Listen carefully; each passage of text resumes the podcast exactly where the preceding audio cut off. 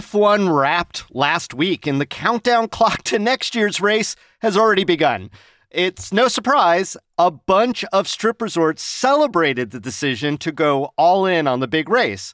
But how much of it is the sort of hype that would have come regardless of what happened on the ground? And how do the other casinos feel about it? Today on CityCast Las Vegas, we talk with Jonathan Jossel. He's the CEO of The Plaza, a big downtown hotel casino outside the F1 loop. Together, we get into the real numbers of economic impact, the over the top headlines the day after the race, how the Las Vegas Convention and Visitors Authority plays into it all, and what lessons are there to make events like F1 better for the entire city. It's Wednesday, November 29th. I'm Dayvid Figler, and here's what Las Vegas is talking about.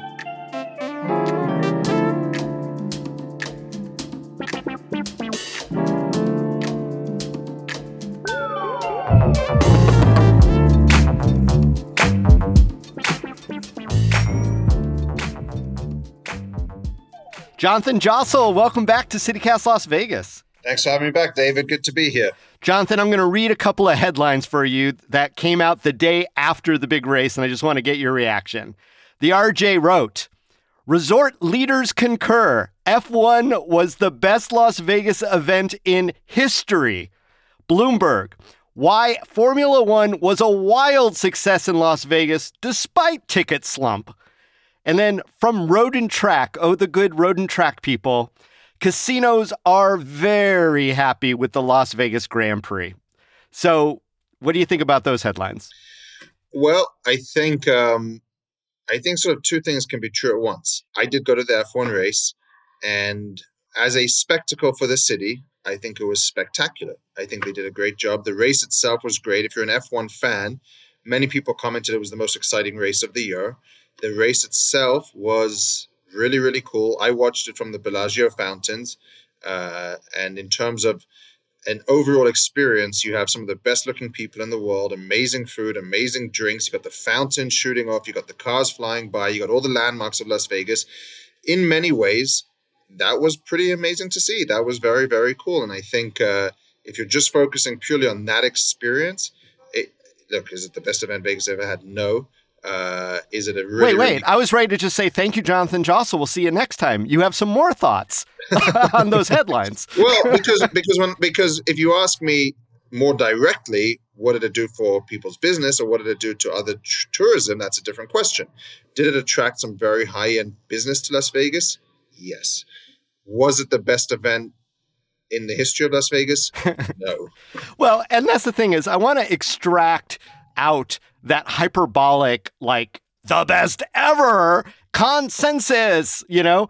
What would your headline be? Like, what would your legitimate, measured, thoughtful headline about the race be? Uh, something to the effect of like the cars soared, but the business didn't. Boom. Uh, no, I mean it's it's hard to say that though because again, if if you just talk to the high end operators, they had a great weekend and they maybe didn't sell out their hotels. They definitely did. None of them sold out their hotels. None of them had their record F and B visitation, although some of those restaurants Wait. did very well. But I'm talking as Wait. a whole. They're they're saying they did. They're saying that they had record weekends that it's never been better in, in their talking, history. Uh, well, look, they're talking purely about high end gaming spend at table games primarily. That's really what this is driven down to. And yes, in in in any business they'll tell you that revenue papers many cracks. So mm-hmm. if you have the high end business and you have the high end guys who are betting astronomical table uh, limits it's a great thing for the city. You need that. Here's the problem. You can't call it a citywide if only the four high end properties on the strip benefit because two of those corporations have uh, eight to ten or whatever it is other properties that did not benefit from the from the F1 downtown certainly didn't benefit. If you go south or local markets, they didn't benefit. Although locals might have actually seen more locals because they stayed away from downtown. Yeah. What what what the what the answer to all of this is is and I and when I went on the record of speaking about this earlier on my podcast, I hadn't had the uh, benefit of having attended the race itself, so the spectacle wasn't yet there for me to see. But when I went to the race, I saw the spectacle. I saw the crowd of people that I thought was an excellent crowd for the high end destination Las Vegas business. But what you have to figure out a way to do is to make this race mainstream and truly call it a citywide. What's great about NFR, which is, by the way, the best event in the history of Las Vegas, or that'd be the National Finals Rodeo, the National Finals Rodeo, or even EDC or ConExpo or CES, some of the other biggest citywide events, is that people can come to those events, and if you if you want to come to Las Vegas and not attend that event, that's okay. You don't feel like airfares quadruple the price. You don't feel like the streets are all going to be closed. Traffic's going to be a nightmare. No Ubers, no taxis. That's the brand, unfortunately, that came with F1. So what happened was a lot of people that are huge F1 fans or the high end customer came, but the mass didn't come because they were scared of the traffic or the pricing or the inconveniences that came with the race. That's what I think the LVCVA and the other operators are going to have to figure out so that they actually can make this perhaps the best event in the history of Las Vegas. Well, I'm curious. I mean, you have a very unique vantage. You did go to the race, as you say, you enjoyed it very much, but you're also the CEO of a of a big property. What did the plaza look like during F1 weekend? It, it's not just the plaza. I can I can't speak to anyone's names in particular because they may not want me to speak about them. But if you talk to anyone that wasn't in the heart of the race or at the higher end, even if you were in the heart of the race but not at the higher end level, everyone had what in many ways is one of the slower weekends of the entire year. In, and, and, and maybe for us, I can speak specific to us, it was one of the slowest weekends we've had in four years since COVID. Wow. Three years, three years since COVID. The, the issue with the event, when you see like EDC, usually the days leading into it and the days after it are slow because what happens is uh, you have a transition in basically the demographic in the city. With F1, we had that transition, but nobody ended up coming to us into downtown. So you really had low occupancy, lower spend in all of our outlets, lower gaming spend. It was it was challenged, and and not everyone's going to speak openly about this at this stage because I think it is good to protect the brand of F1. It should be a great thing for our city, but let's call it what it was. It wasn't a good weekend for our business downtown. So I was all over downtown during that you know whole week and it was like a ghost town why did downtown suffer so much when the race course wasn't even there wouldn't people you think go to downtown to escape whatever it is they didn't want to deal with over at the strip? Well, there's there's two parts to that though. It wasn't just downtown. I mean, you can ask anybody to send you videos of I don't know restaurants maybe at Stratosphere. May, oh, that is technically downtown Sahara. Just work your way up from the bottom, right?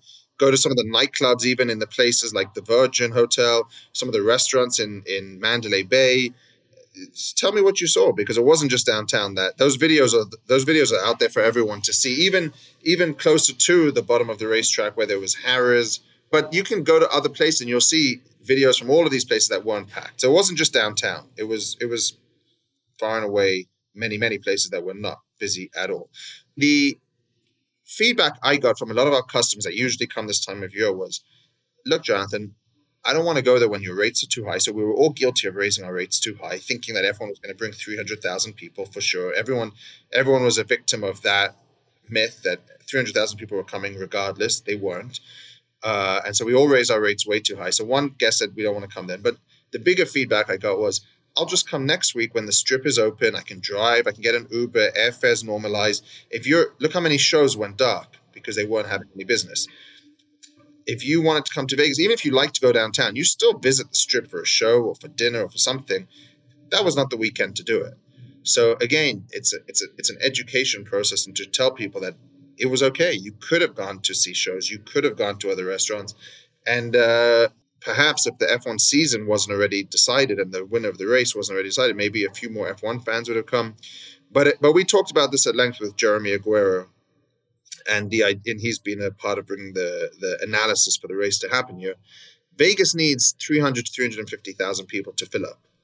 And what I was told is approximately, including the teams and the sponsors, 100,000 people came for the F1. So mm-hmm. only a third of what we needed came to town. Or what was pro- being promised. Let's be real. I mean, they were saying those right. were the numbers and everyone relied on it. And then what you're saying, and I've heard it from other people too, is that the numbers just aren't as as sunny as they thought they were going to be. Correct. But the issue is, even if only 100,000 people came, that's still a good size event. You can't make it so that everyone else doesn't want to come as well. That was right, the problem. Right. So we yeah. have to make this a citywide event. you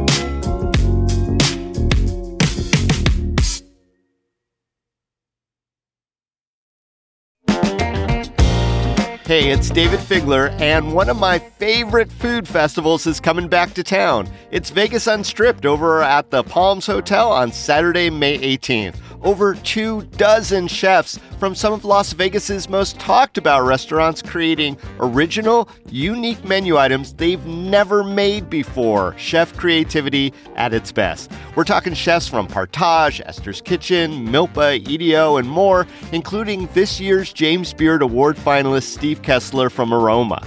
Tickets are $150 and are all inclusive of food and drink, so you don't have to pay for anything once you're inside, no hidden up charges. I went last year and it was so crowded in the best possible way. We got one remarkable dish after another, and while it was a little indulgent, here's the best part the net proceeds go to local charities. So head on over to vegasunstrip.com to get your tickets now.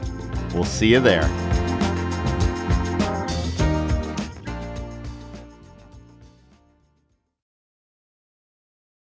Do you, do you think LVCVA is maybe a little too hyper focused on the heart of the strip and that maybe they didn't in going all in on F1 take into account the needs of the downtown properties like the plaza?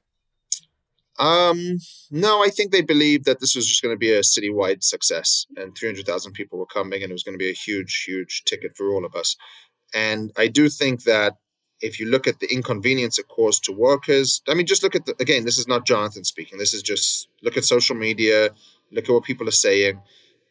If you look at the inconvenience that it caused to the city, to other businesses, to employees, to locals, there is a genuine level of frustration. So by come, if they come out and said, "Oh, by the way, it wasn't good," then then then that doesn't look like it was worth it. But if you come out and say it was great, then I think as a city, maybe people rally behind it. And if you come out and say it was super great, maybe the county commission would feel more at ease to give them $40 million more in public funds? Your words, not mine. No, those are my words. And I really can't get off this LVCVA thing because it just seems so weird. But I also feel like they they are only talking about stuff going on the strip. And if they're for all of Las Vegas, does sometimes downtown not feel like it's the you know, redheaded stepchild. Well, no offense to redheads or stepchild. No, they do a lot to promote Fremont Street Experience. They do a lot to help with other events. And and and when I talk to some other people that you know maybe didn't share my uh, well, they all shared my uh, take on it, but didn't think that um, we should worry that much at downtown was particularly uh, not included. There's a feeling of well, look, uh, NFR, National Finals Rodeo, NASCAR these are big events that they helped put on, and they've done a great job over the years of helping to promote downtown. Give this a chance. Yeah. All right, I'll I'll let you off the hook on that, but I, I don't know that the county commission will let the LVCVA off the hook when it comes down to that. Uh, Let's see. Yeah, we'll see. Did you see any county commissioners over at the F1 race? I'm curious. I did not. But again, yeah. I was in one.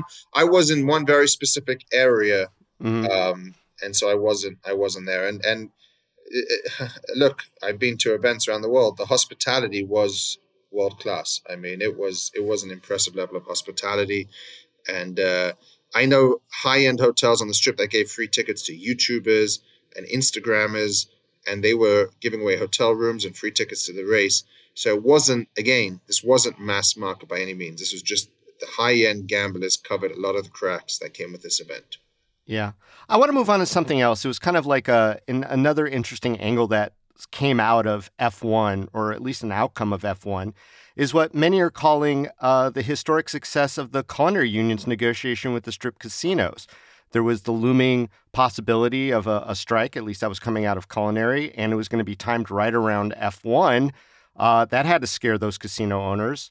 I understand that the downtown properties, the plaza included, are coming up on negotiations with the culinary that five year contracts ended. So, are you worried that maybe the Super Bowl is going to be your F1 in negotiations?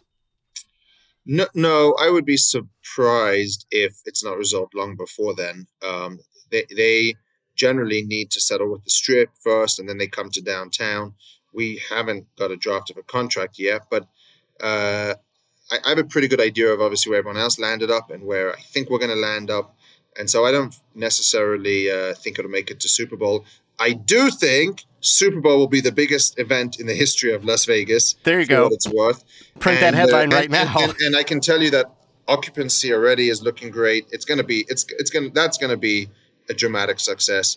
And uh, again, it's easier though because you've got the American population that understands it versus trying to educate them on F1. Oh, and by the way, I just saw yesterday the tickets for the F1 race in Vegas were almost four times what they were. They started out almost four times what they were for an F1 race in Europe. Yeah. So again, you got to make this. Th- th- there's just so many things that could have been done better, but I do think that the, to go back to your culinary question, that will be resolved a long time before Super Bowl. Okay, Jonathan Jossel's prediction: uh, culinary will have the contract with the Plaza well in advance of the Super Bowl. No, no, no fear there. Um, but you also just said something that I want to end on uh, about F1 doing it better next year. H- how can F1 do it better next year? What are your practical recommendations if the powers that be are listening? I, I would say one, let's build the brand. Let's build the brand around the exceptional experience that everyone had that went to the race. Not everyone had, but the people that went to the race and were given free tickets or saw it for the first time and the parties and the hospitality that was there. Let's build a brand and make it super affordable for locals and mm. for tourists who aren't necessarily sure that they're F1 fans but are curious and might become an F1 fan. Let's build the brand with them in mind. So let's get the ticket pricing to be the right number. Let's get the hotel pricing to be the right number. Let's convince them all that they'll be able to commute around the city, which obviously was a big concern this year, and build a brand around pricing and experience that's commensurate to what this city has become known for. And then if it blows up the way we all think it would, then where we were in year one is where we'll be in year 10, where everyone's charging record numbers and crazy business. But you got to build the brand and you got to convince people it's worth the money and it's worth the experience. And I think that's where they need to start day one today. Now, something you also have told me in in the past is that whenever you're looking as uh, at the metrics of success, that big number always comes up. They're bringing 1.2, 1.7, 1.8 billion dollars or something. Uh, you've also suggested to me that they they change that to the number above and beyond what would normally come in. Can you explain yeah, that? Right, right. You can't say an event brought in X, but without that event, what would we have done? If it's basically the same, then the event didn't bring in anything. It's got to be X minus what you would have done without that event being there, and then you get a better picture of where where it would have been. So, last word, Jonathan. What do you think the picture is going to show with the numbers on F1 uh, as far as economic impact for our community? Not sure you're ever going to get a real good answer on that, Dayvid. I'm not sure you're ever going to get real details on those. But I think I think again, if it's if it shows these great gaming numbers, which it probably will, it can't come from a handful or a thousand people when the city relies on 350,000 people to fill up because those thousand people are spread between four places. If if numbers are really real numbers are going to come out, and you had to set the line for it, Jonathan, as a person who runs a betting place, leave me alone. What do you think that number's going to be? I can't tell you.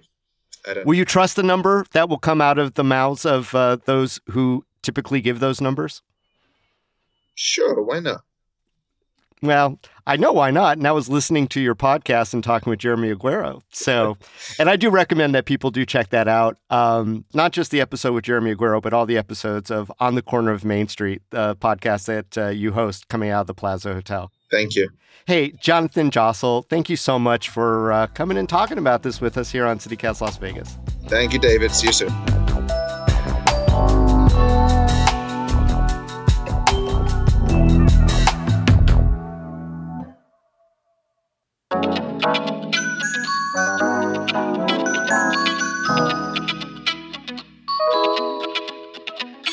That's all for today here on CityCast Las Vegas. If you enjoyed the show, well, why wouldn't you? But go tell a friend too. Then rate the show, leave us a review, and subscribe to our brilliant morning newsletter.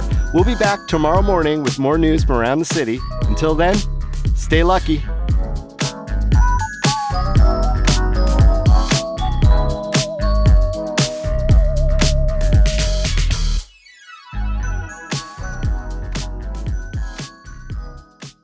That is on the corner of Main. Oh, wait. Is that it's on the Oh, corner of? Main Street, right? Oh, really? Okay. no, you messed up mine. I'm going to get yours I right. know. I on the corner me, of I- Main Street. Oh, trust me, I know where you're going with this. I messed up yours. Here we go. Yep, I know. Yeah.